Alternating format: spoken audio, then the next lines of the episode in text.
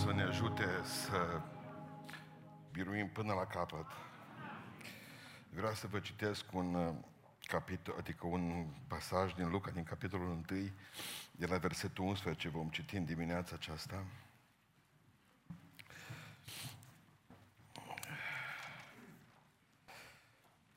Luca 1, de la versetul 11. Atunci un înger al Domnului s-a arătat lui Zaharia și a stătut în picioare la dreapta altarului pentru tămâiere.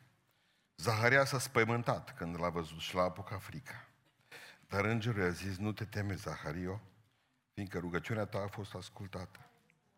Nevastă ta Elisabeta îți va naște un fiu care vei pune numele Ioan. El va fi pentru tine o pricină de bucurie și veselie și mulți se vor bucura de nașterea lui. Căci va fi mare înaintea Domnului, nu va bea nici vin, nici băutură amețitoare și se va umplea de Duhul Sfânt încă din pântecele Maicii sale. El va întoarce pe mulți din fiii lui Israel la Domnul Dumnezeul lor. Amin. De să reocupăm locurile.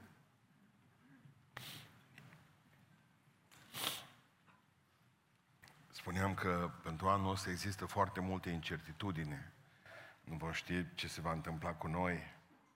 Oamenii se întreabă un nou lockdown, că vom mai avea serviciu, sănătate. Foarte mulți oameni se întreabă ce va fi cu vaccinul, dacă e bun, dacă nu e bun. Uh, oamenii se tem. A fost un an al fricii, anul 2020. Nu ne l-am programat așa. Vă rog să mă credeți că la sfârșitul, la începutul anului 2020, niciunul dintre noi nu a anticipat lucrul ăsta. După aceea a început să ni se facă frică. Și frica asta a stat până la altă seară pe noi. Și mi-e frică că mulți dintre noi au început cu frica anul ăsta care vine în față.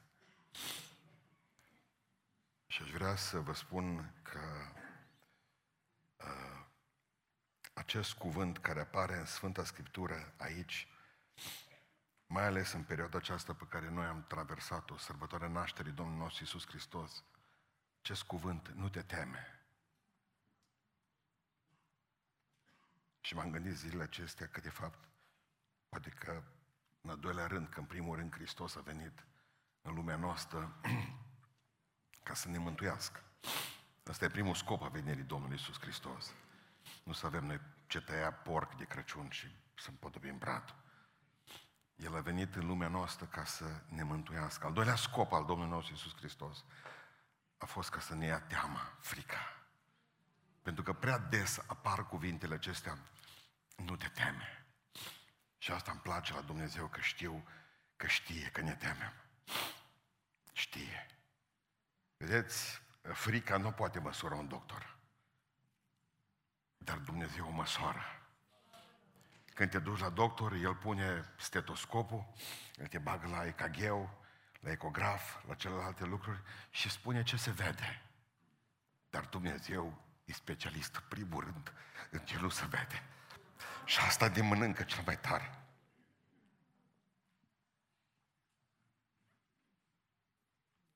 Nu te teme mereu.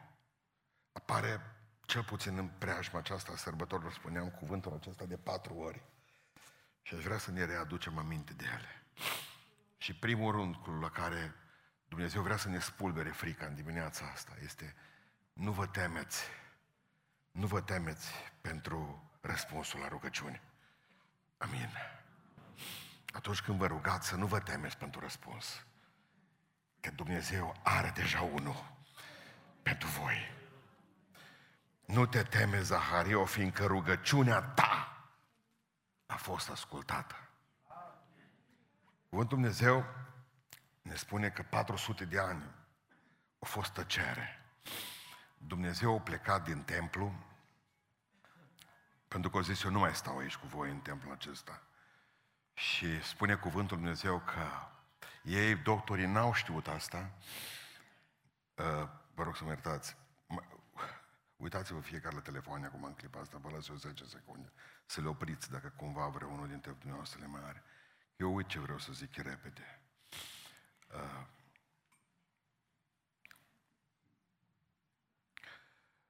De 400 de ani Dumnezeu plecase din templul ăla. Nu mai vorbit un cuvânt cu Israelul. Și ce dureros a fost era că preoții nu știau asta. Sau poate că știau câțiva dintre ei. Numai cădelnițau. Budeau cu cădelnița. La rândul cetelelor lor se duceau, cădelnițau, țineau slujbă, aveau liturghie, dar Dumnezeu nu mai era acolo. Nu există mai mare dezastru într-o biserică decât acela în care Dumnezeu și-a baliza, se duce și ne lasă cu păstorii și cu preoții doar. Atât. Ăsta este blestemul final, când Duhul lui Dumnezeu și Domnul Iisus Hristos și Dumnezeu Tatăl să duc din biserică și se pot duce foarte repede. Gândiți-vă că au plecat, a plecat Dumnezeirea din, din mijlocul poporului Israel pentru o singură bârfă. În momentul în care spune că a auzit pe Maria, bârfindu-l pe Moise, Dumnezeu a plecat de acolo. Vreau să înțelegeți că dumneavoastră nu aveți voie să-L trimiteți pe Dumnezeu afară din biserica asta. Așa trebuie să vă comportați, încât să-L țineți pe Dumnezeu prezent în locul acesta. Era amărât Zaharia, era rândul cetei lui și de multe ori nu întreabă nimeni pe slujitori, băță bine, numai că așteaptă să cădelnițeze, să predice, să cânte bine. El avea rană în inimă. Soția lui nu năștea și erau bătrâni deja, gata, și pierduse speranță. S-au rugat la tinerețe pentru un copil și gândiți-vă că lipsa copilului era motiv de divorț în Israel. Orice femeie putea fi aruncată din casă dacă nu năștea un copil, pentru că fiecare mamă din, fiecare femeie din Israel, fiecare fată din Israel visa să-L nască pe Mesia. Și atunci, în momentul în care, în momentul în care uh, ea a rămas uh, fără rod, au știut că e blestemul lui Dumnezeu peste ei. Mă, de erau pocăiți. S-au rugat, au trăit o viață curată amândoi. De ce Dumnezeu nu răspunde rugăciune? Cădelnița, știți cum? Fără credință. Dădea din cădelniță, avea credință pentru alții, dar pentru el nu mai avea. Era trist, era în depresie, dădea la cădelniță și dintr-o dată a venit un înger în dreapta altarului și a spus, nu te teme, Zahariu, căci rugăciunea ta a fost ascultată. Pentru că avem un Dumnezeu care ascultă și la bătrânețe rugăciunile noastre făcute la tinerețe.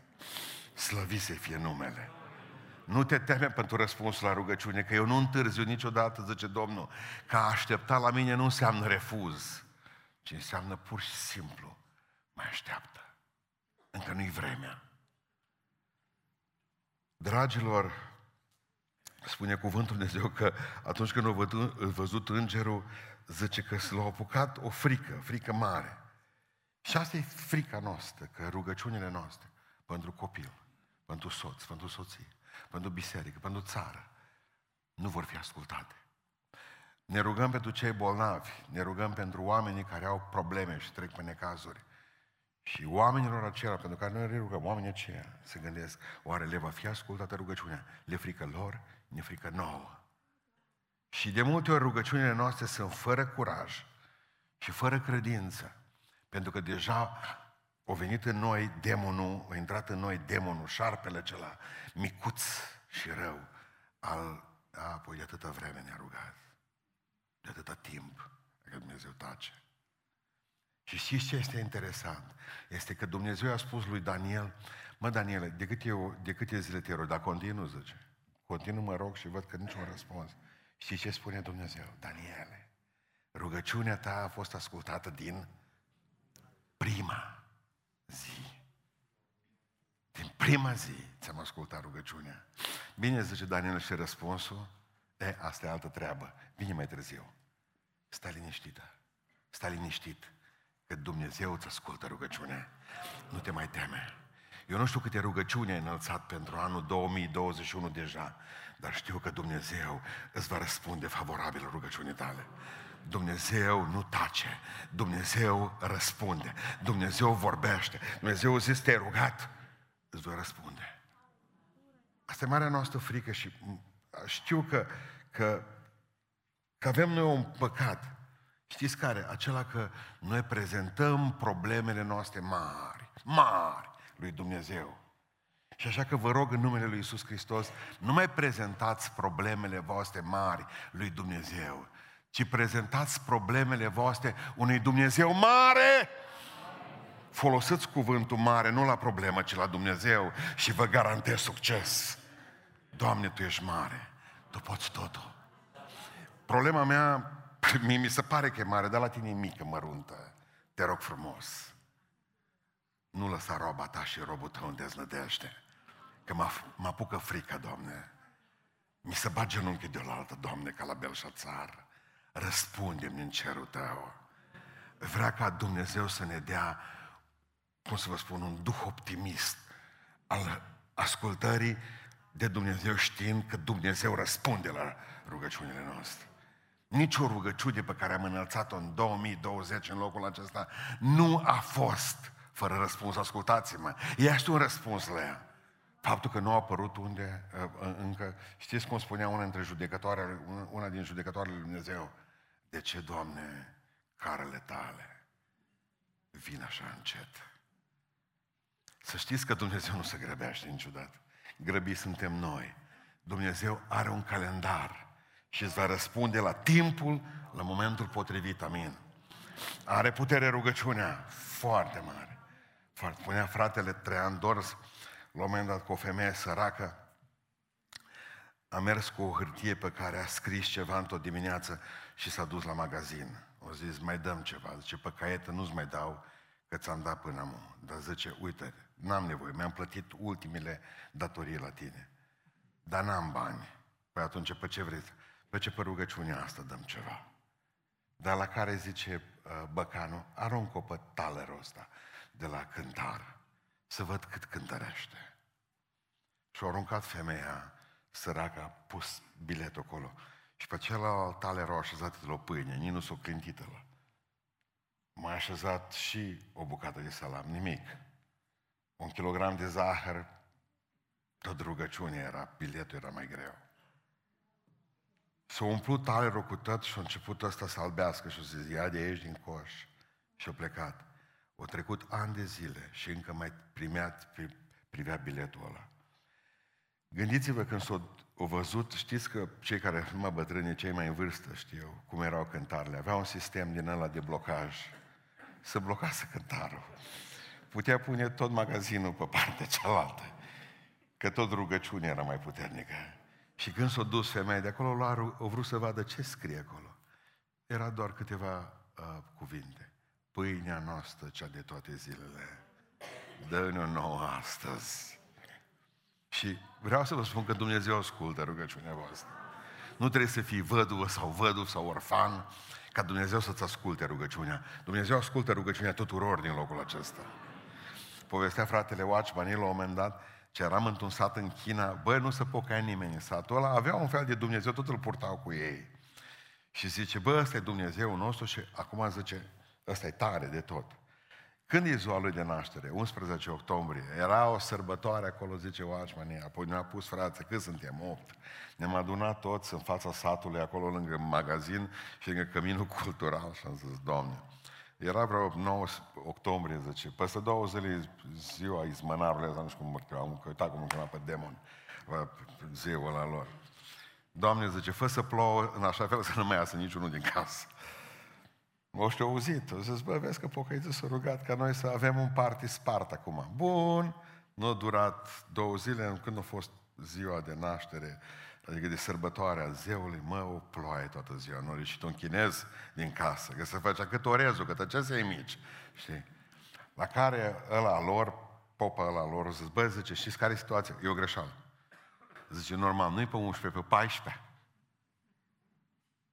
Zice, oașmanii am fost terminați. Ne-am dus înăuntru, dar pucior greșit ăștia, zice, nu am greșit. E pe 14 și modificat data, că au văzut că o ploată, acum să facă altă dată. Nu nimic, o zis un frate mai micuț și mai bătrân. Lasă că ne rugăm că și pe 14 are Dumnezeu ploaie destulă pentru ei. Și povestea el, ne-a rugat și a zis, Doamne, nu știu dacă știu o greșit, Tu nu greșești niciodată. Dă am și pe 14, am potop de ploaie, ce o fi bună la agricultură. Și îți povestea fratele Oașmanic că zicea că așa au plouat mai rău decât pe 11. Nu ori ieșit din casă, nu ori deschis geamul, nu ori făcut nimic. Zice, în data de 12, aveam 27 de oameni la botez. Deci o zi mai târziu, în data de 15, vreau să mă iertați, aveam 27 de oameni la botez, slăvit să fie Domnul pentru asta. Pentru că și-o dat seama că Dumnezeu ălora de acolo răspunde la rugăciuni, slăvit să fie numele. Deci nu vă temeți, ăsta e primul lucru, primul lucru pe care vreau să spun. Dumnezeu răspunde la rugăciuni.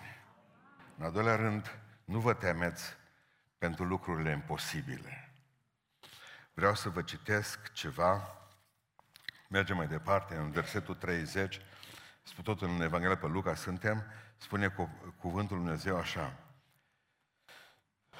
Îngerul, tu, nu, îngerul a intrat la ea, citim 28, la Maria, și a zis, plecăciune ție care ți s-a făcut mare har. Domnul cu tine, binecuvântat ești tu între femei. Am ascultat reacția Mariei, tulburată, foarte mult de cuvintele acestea.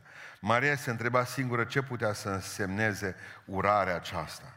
Și dintr-o dată îngerul, care e psiholog bun, știa ce înseamnă tulburarea asta, zice, nu te teme, Maria, căci ai căpătat îndurare de la Dumnezeu.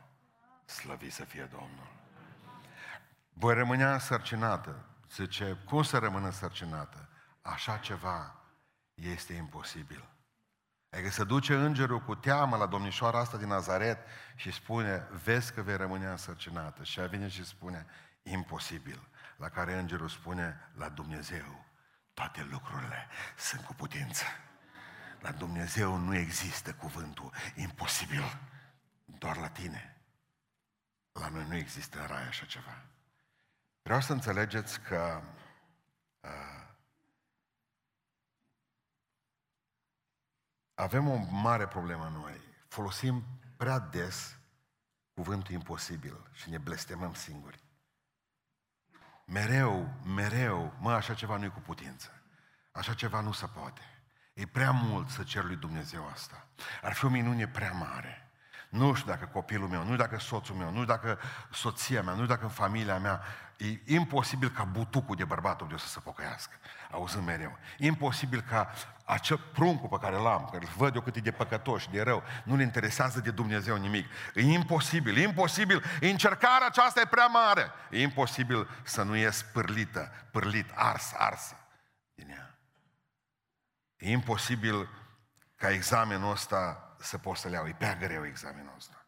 Și folosim cuvântul prea mult, prea greu, prea complicat, imposibil. Și noi, când vorbim lucrurile acestea, noi la ce ne gândim? La el sau la noi? Vedeți? Înseamnă că noi n-am pus problemele astea în mâna lui. Noi, dacă e problema asta prea mare pentru mine, eu dau lui. Dar ai, ai, ți-a demonstrat în 2020 că n-ai fost în stare să te ocupi de problemele mici ale tale. Așa că dă lui și pe alea mici. Nu zi tu că pe alea mici le rezolvi tu.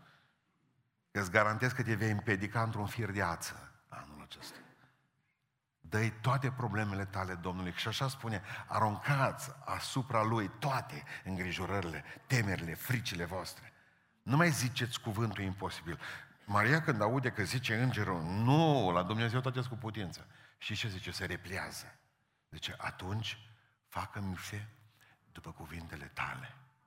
Vă rog, să, vă rog să fiți atenți ce face fata asta. Nu mai crede că e imposibil, ci zice, oare cum să va face că eu nu știu de bărbat? Ea tehnic se gândește cum va rămâne însărcinată. Tehnic. Și cum va naște ea? Că nu știu de bărbat. Nu mai zice, nu se poate așa ceva. Ba da, se poate dacă zici tu, dar curioasă cum. Și nu mai se supără îngerul pe ea. Pentru că a cere de la Dumnezeu să-ți explice drumul nu-i păcat. Dar nu mai zic cuvântul imposibil că le enervezi pe Dumnezeu.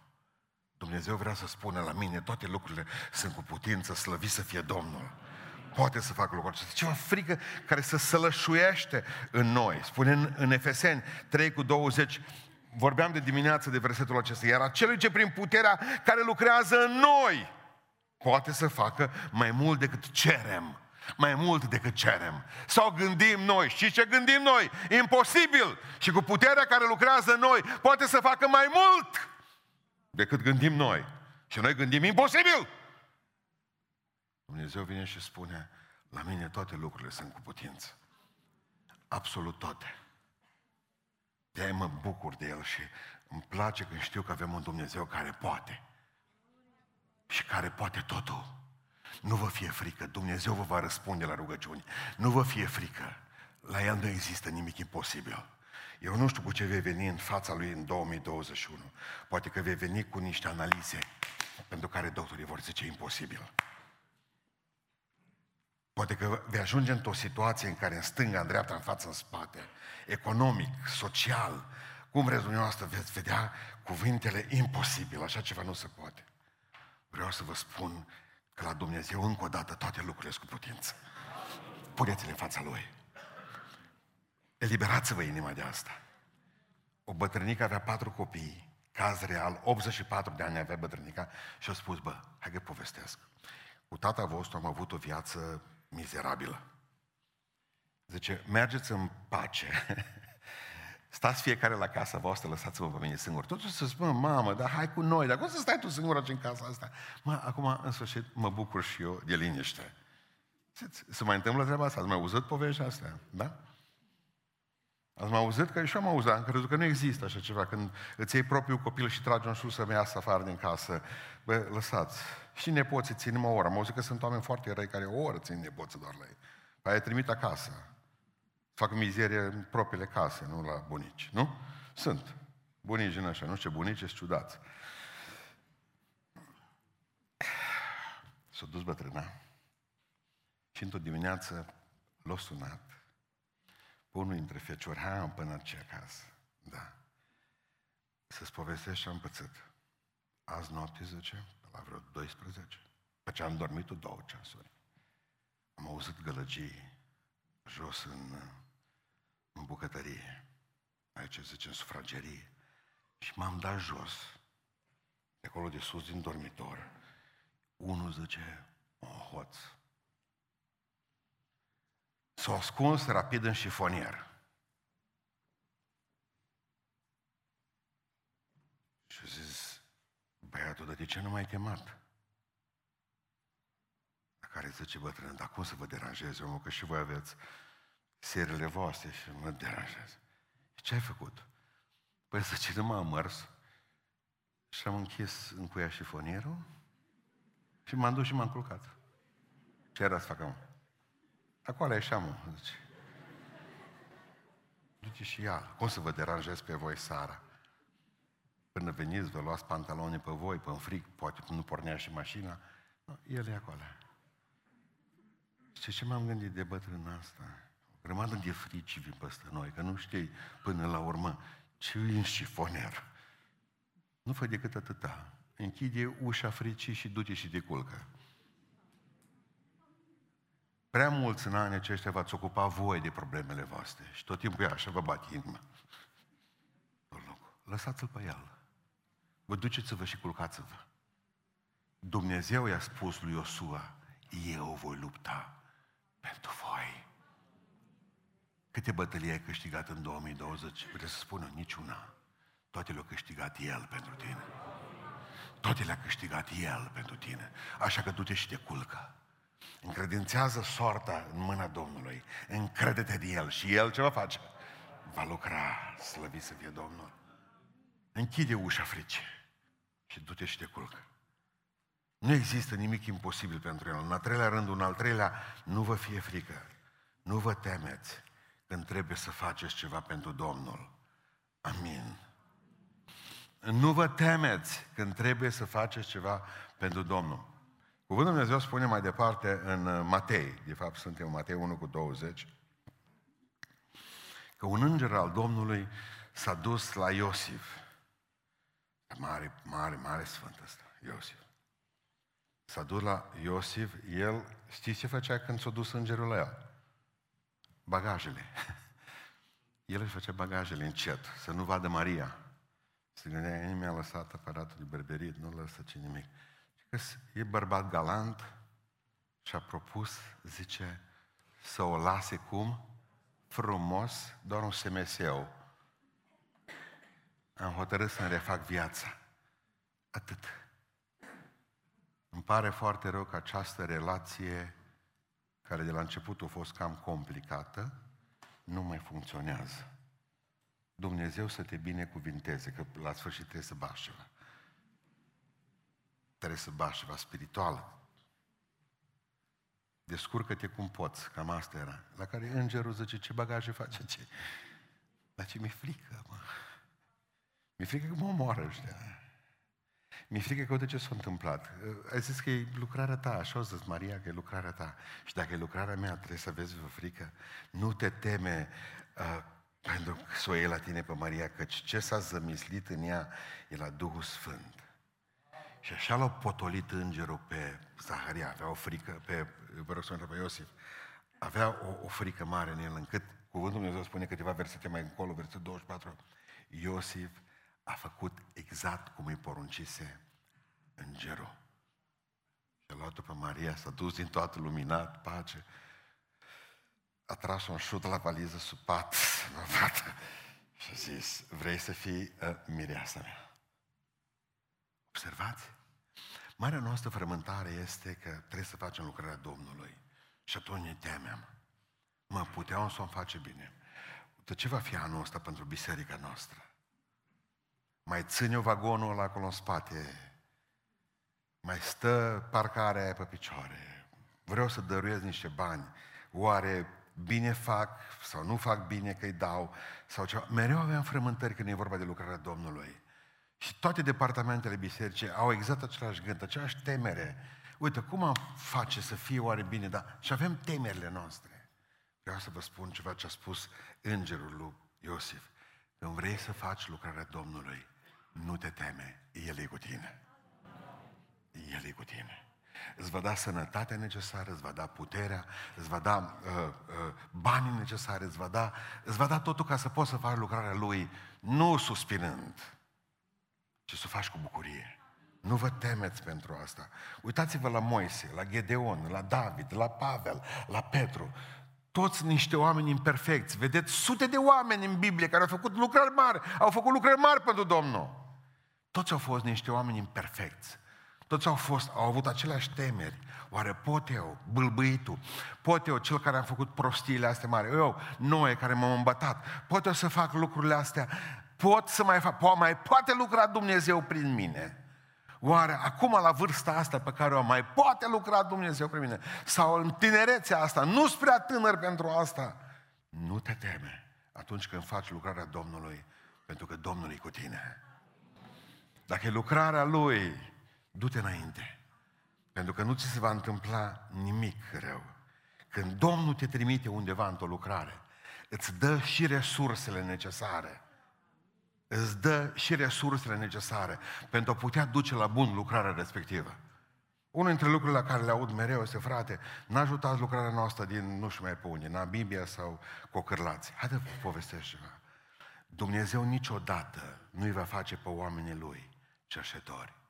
Când Dumnezeu te-a trimis în Namibia, Dumnezeu trimite îngeri acolo cu tine, trimite bani acolo cu tine, Dumnezeu trimite, deschide ușile necesare, pentru că e lucrarea Lui, nu e a ta.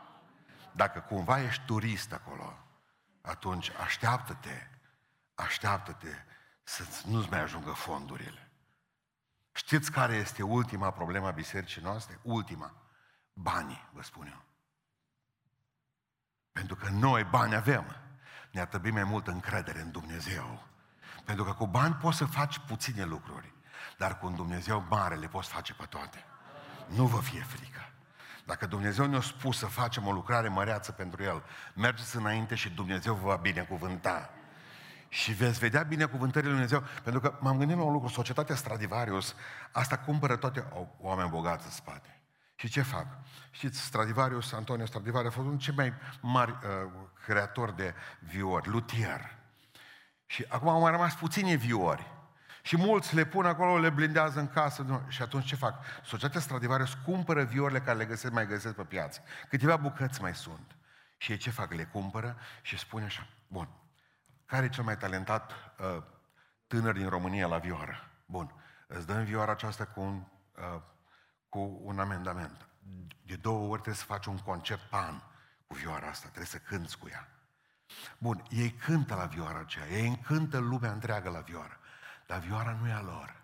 E a societății Stradivarius, e proprietatea societății Stradivarius. Dumnezeu când îți dă niște lucruri, nu sunt ale tale, sunt ca să faci lucrarea lui Dumnezeu cu ele, să poți cânta spre slava Lui, să poți să aduci ceva, dar nu-i vioara ta, este lucrarea Lui, sunt mijloacele Lui, sunt banii Lui, e sănătatea Lui în tine, e mintea Lui în tine, coeficientul Lui de inteligență în mintea ta, atunci sclipirea aceea de geniu pe care poți să o ai pentru o anumită lucrare. Dumnezeu are aceste lucruri și ți le dă dacă faci lucrarea Lui. Nu te temi. Voi avea cu ce cânta, cu Stradivarius cânți. Când e vorba de El, tot ce e mai bun primești. Slăvi să fie Domnul. M-am gândit la, la lucrul ăsta, citindu-l pe Epictet în urmă cu vreo două, trei zile, pentru că are el câteva lucruri. Și ce m-a impresionat pe mine, ce mă impresionează la gânditorii greci, a fost faptul că oamenii aceștia au gândit ca și creștinii la un moment dat. Adică, deși nu erau oameni care să-L cunoască pe Dumnezeu, în interiorul lor, în interiorul lor gândeau lucruri pe care noi astăzi le trăim aici în biserică și ei le gândeau lucrurile acestea. Și Epictet zice la un moment dat atât de frumos. În momentul în care uh, îți moare soțul, fii atent ce zice. Noi zicem, uh, mă, mi-am pierdut soțul. Sau îți moare copilul, mă, mi-am pierdut copilul. Dar zice Epictet, nu trebuie să ziceți așa, bă, mi-am pierdut averea, bă, am pierdut toți banii, mi-am pierdut mașina. Nu, nu zice, nu mai ziceți așa, trebuie să ziceți, l-am dat înapoi. Când ți-a murit copilul, nu zici mi-a murit copilul, ci l-am dat înapoi. Pentru că nu a fost a meu, e lui Dumnezeu mi l-a dat pentru un timp. Soția și soțul mi l-a dat Dumnezeu pentru un timp. Banii mi-au dat Dumnezeu pentru un timp. Mintea mi-a dat-o Dumnezeu pentru un timp și Dumnezeu poate să-mi ia înapoi. Dau înapoi. Eu nu fac nimic altceva decât dau înapoi ce mi-a dat mie Dumnezeu. Nimic n-avem și cu nimic nu plecăm de aici. Cu nimic n-am venit și cu nimic nu plecăm. De aceea vreau să vă spun al treilea, nu te teme. Nu te teme când faci lucrarea Domnului că îi vă rămâne fără resurse. Și al vrea să închei spunându-vă cel de-al patrulea nu vă temeți de moarte. Amin. Cuvântul Domnului spune că în Luca 2 cu 10 spune că Domnul s-a dus cu niște îngeri la păstori. Păstorii erau acolo pe undeva cu ele. La care zice, au zis îngerii, nu vă temeți căci vă duc o veste bună, zis îngerul, care va fi o mare bucurie pentru tot norodul.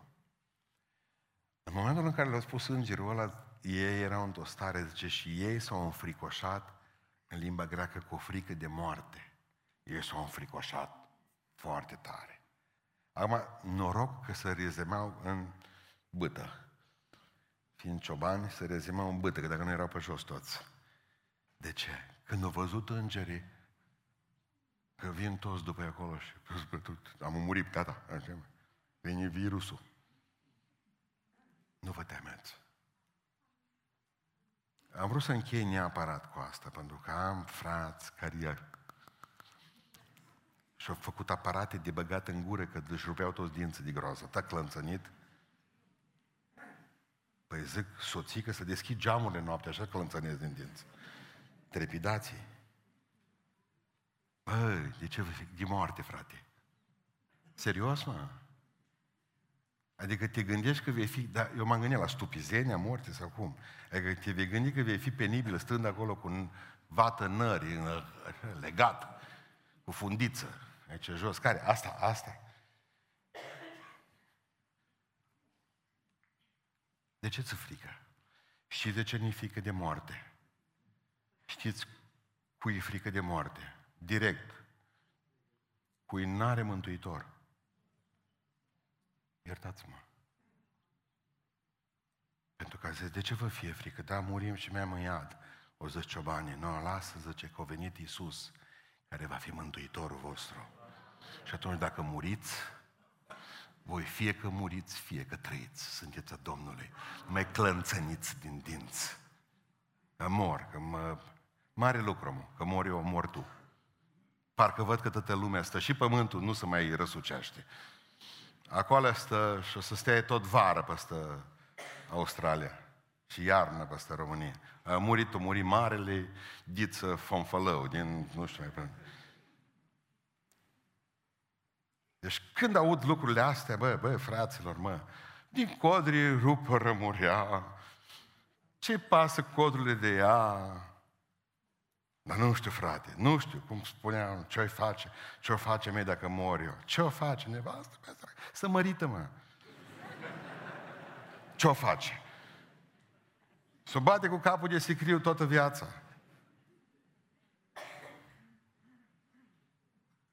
Atâta ne frămă, ne frică de Pentru că nu suntem mântuiți, pentru că nu știm dacă plecăm sus în cer. Asta e, de aia ne frică. De, de asta ne este frică. Dragilor, ni s-a născut un, uh, un mântuitor.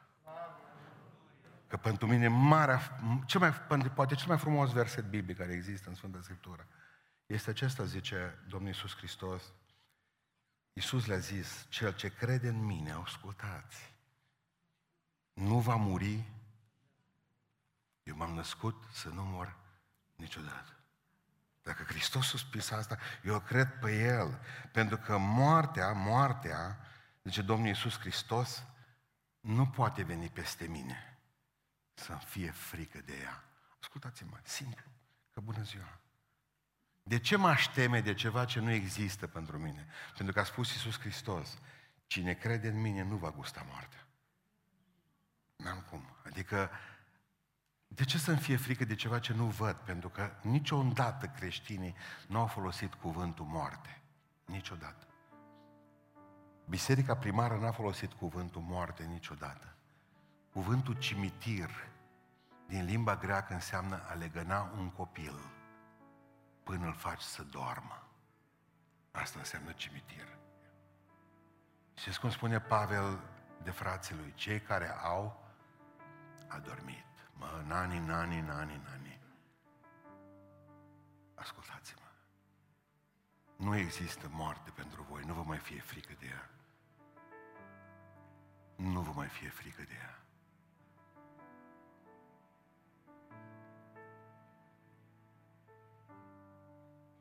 O bunică, că numai bunicele sunt așa, am tot am spus povești cu bunici astăzi. Bunica își ducea nepoțica la școală. Cu mașina. Spaima poliției, spaima celorlalți tra- participanți în trafic, să zic. Tu ești un participant în trafic, să știi. Mergea cu nepoata la școală. Și bunica o zis în felul următor, la poliție, mă, umblă oamenii ca bolunză cu mașinile pe fața școlii. Exact ca la ce în curbă la noi, tot zic că primărie, bă, tot alegem pe primar. Puneți-mă ceva de viteză, ce mă, că ne omoară ăștia, că circulă cu viteză 100 km pe oră, mai ales că voi și plin de dragoste, parcă n-ați mai luat curba, parcă n-ați mai... Acolo rămâneți blocați cu mașinile în mijlocul șoselei, cei mai mulți dintre voi. Reșiți cu spatele și eu știu, vă mai ruga așa, nu știu ce faceți. Oricum e, și vin cu viteză să greșeți. Și tot le-a spus bunica, mă, în fața școlii pericol, ascultați-mă, bunicii, să temă, știu, știu. Știți ce a făcut într-o zi? A văzut că nu-i răspunde nimeni. Nu lasă, zice, că fac eu să se meargă mai încet. După ce își lăsa nepoata la școală, bunica mergea 5 metri mai încolo, lăsa geamul la mașină și avea un uscător de păr negru și nu mă ținea afară pe jam. Înțelegi? Uscătorul pentru ei care vin, participanți la trafic. Încetuți. Și auzeau pe stație mașină nemarcată, mașină nemarcată, pistol, radar, radar, colegul radar, coleguțul radar. Și așa stătea bunica până când au înțărcat mulți cu viteză în zona aceea. Toată lumea știa, mă, de poliția acolo cu radarul. Toată lumea se temea când vedea uscătorul de păr. Ei, uitați-vă la mine. așa e moartea. Pare primejdioasă ca uscătorul ăla de păr, dar nu e radar. E uscător de păr. Să nu vă fie frică de moarte. Eu vă doresc să trăiți, dar dacă îți muri, să nu vă fie frică în 2021, bine? Voi sunteți ascunși în Hristos și Hristos nu moare niciodată. Hristos nu moare niciodată. Te-ai născut ca să fii veșnică. Te-ai născut să fii veșnic. Hristos în noi, nădejdea slavei. Hristos în noi, nădejdea slavei.